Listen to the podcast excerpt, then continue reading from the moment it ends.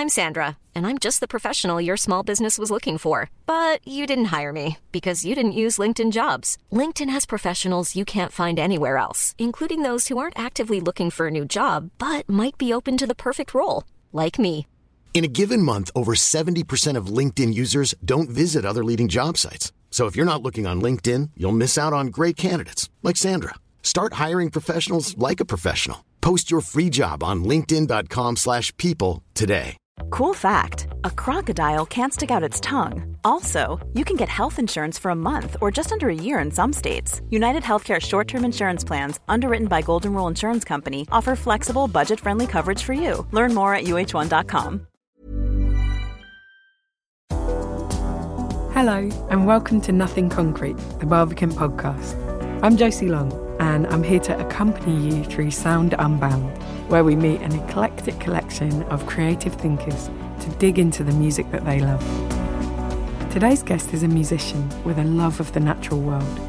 She's chosen music by a maverick composer who was equally inspired by the landscape that he immersed himself in.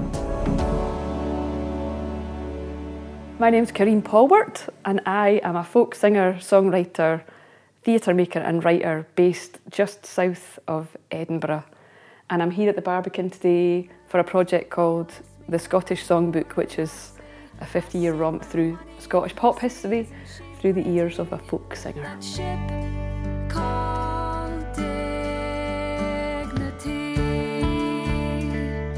I've chosen Peter Maxwell Davies's Farewell to Stromness. It's a very short piece and it's very, very simple.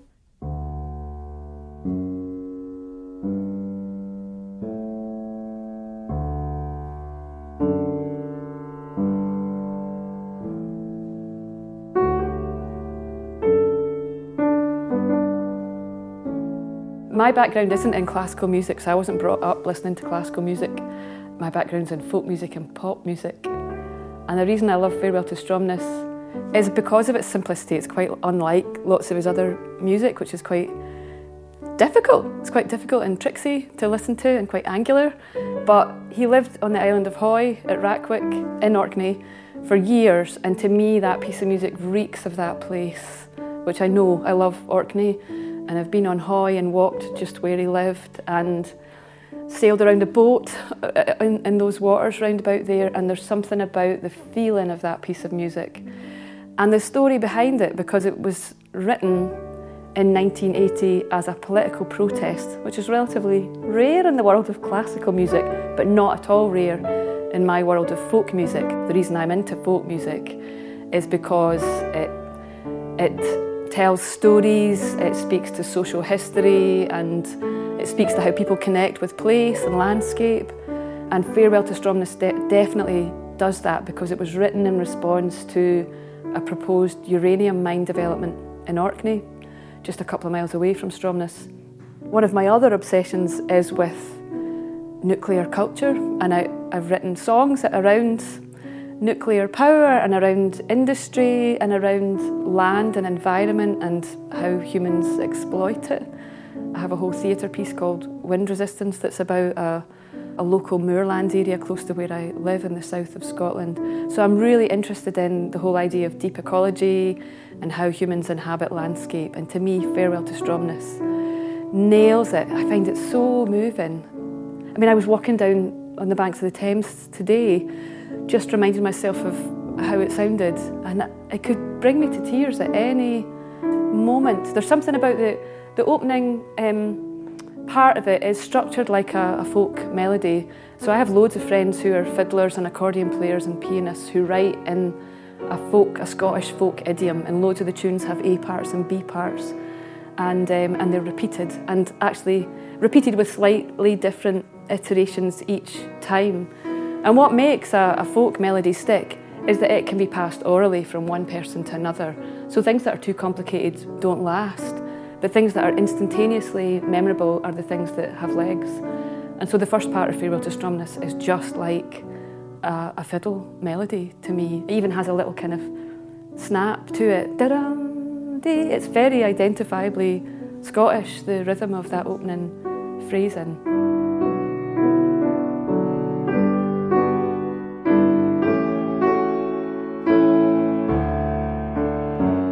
And then there's, there's a wee journey that it goes on from there before coming back to close with that same very, very simple, stark melody. So yeah, it's about place, it's about loss, it's clearly, it's, it's leaving a place. But I mean, the idea behind it is that these people are leaving the place because the land has become polluted as a result of radioactive, you know, uh, poisoning. And I, I find that really profound. And I am actively right now writing about nuclear waste and nuclear weaponry and nuclear science and the whole idea of the legacy that we leave for future generations by engaging in that kind of technological activity. So, Farewell to Stromness just captures all of that. Ultimately, Stromness was spared and the uranium mine never came to fruition. And I'm not saying that that was solely down to this piece of music, but at the same time, what creating it and performing it did was connect people in other parts of the United Kingdom to an issue that might otherwise have seemed remote and separate from them. And listening to it makes you want to go to Orkney to understand that sense of place. But who was Peter Maxwell Davies? Although he lived on Orkney for years, he was originally from Salford. His conductor, Ben Gernon, who worked with him, Sir Peter Maxwell Davies is one of Britain's most celebrated and notorious composers of the 20th century. Max, as he was affectionately known, had this wonderful combination of medieval mysticism, modernist rigour, and a wonderful sense of accessibility. He was not scared to tackle important political and philosophical issues, and also his music was extremely challenging to listen to as well.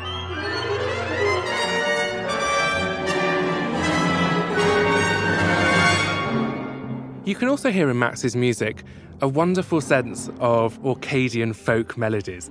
There's a piece he wrote called The Mirror of Whitening Light. And this piece, written in the 70s, was all about him looking out of his window and looking at the light falling from the sky, but also onto the water below. And he was very aware of the environment in which he lived. I remember when I worked with him for his 80th birthday prom. We spoke quite at length about climate change. One of the pieces I was recording of his was called Last Door of Light. And this was all about his concern that Orkney would one day be covered in water with rising sea levels.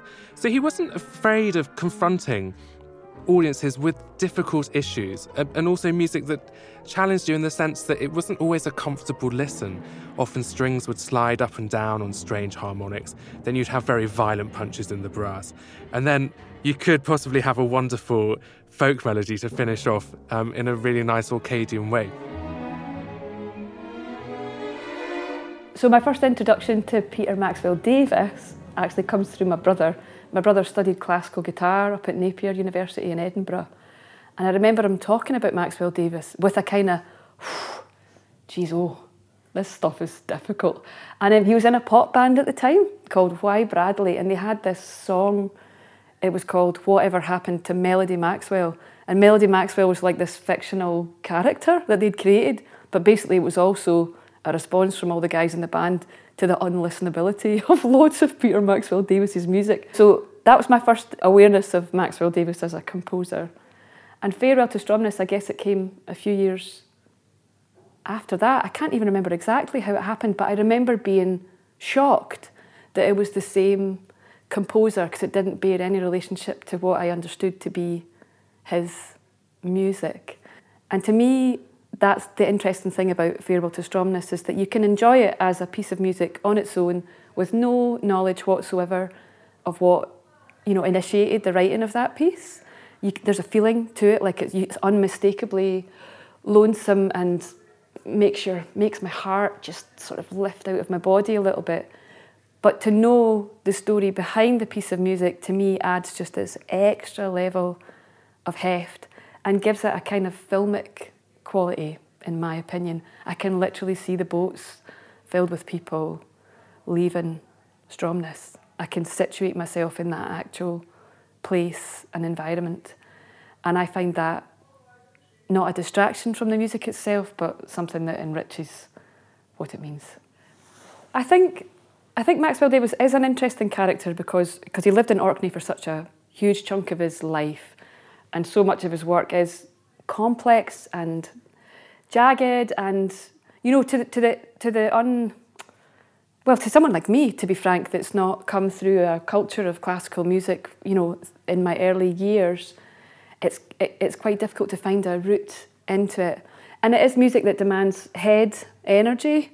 It's not music that I can immerse myself in it's music that feels like it requires constant concentration he was able to do that whilst respecting the culture of the place that he found himself in as a composer of the highest order.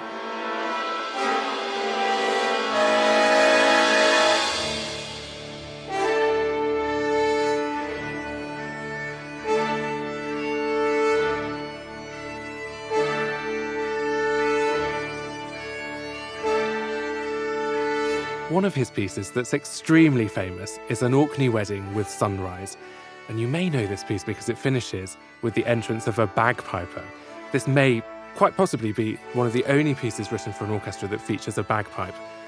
But throughout this piece, there's this great depiction of an Orkney wedding and everybody drinking a little bit too much whiskey and falling on the floor. And it's, it shows a really fun side to, the, to Max as a composer. So, whilst he could tackle serious issues, he had this wonderful childlike simplicity to his temperament.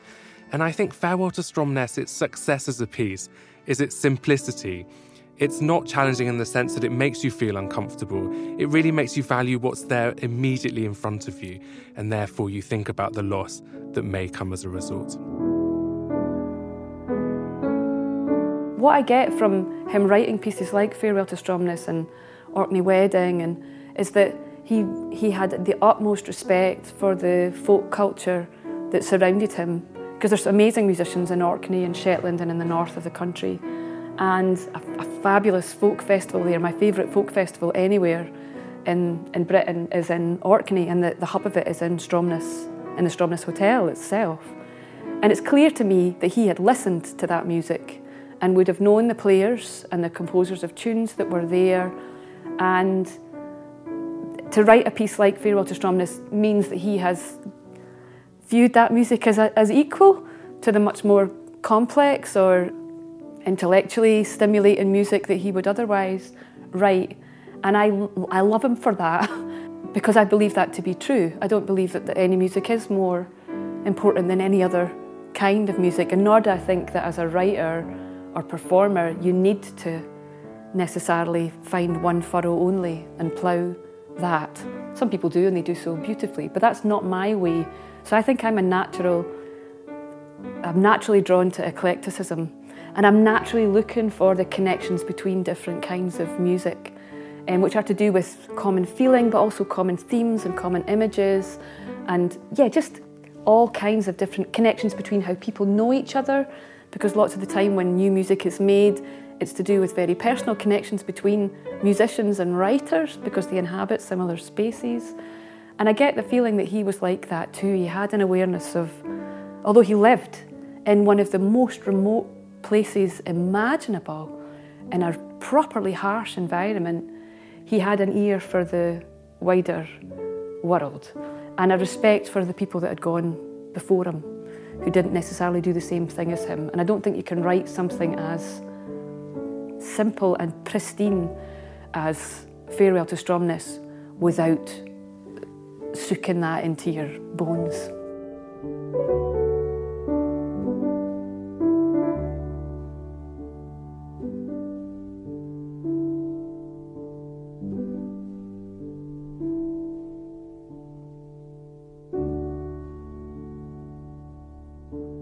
Thanks to Karine Polwart, Ben Gernon, and to you for listening to this episode of Sound Unbound with me, Josie Long. In the next episode, we'll be talking to the director Ken Loach about Dvorak. The cello concerto has stayed with me, obviously, um, since, and not only enjoy it as a, as a wonderful piece of music, but also for the for the sadness of those times, but also for the generosity of spirit, the comedy, the the warmth, the human warmth that I think Dvorak captures and that uh, I remember from those films. Thanks for listening to Sound Unbound, part of Nothing Concrete from the Barbican. To listen to the rest of the series, subscribe to Nothing Concrete on Acast, Spotify, or wherever you find your podcasts. And if you'd like to hear more of the music connected to this episode, listen and subscribe to the Barbican's Sound Unbound playlist on Spotify. Sound Unbound is produced by Freya Hellier for Loftus Media. The assistant producer is Alex Quinn.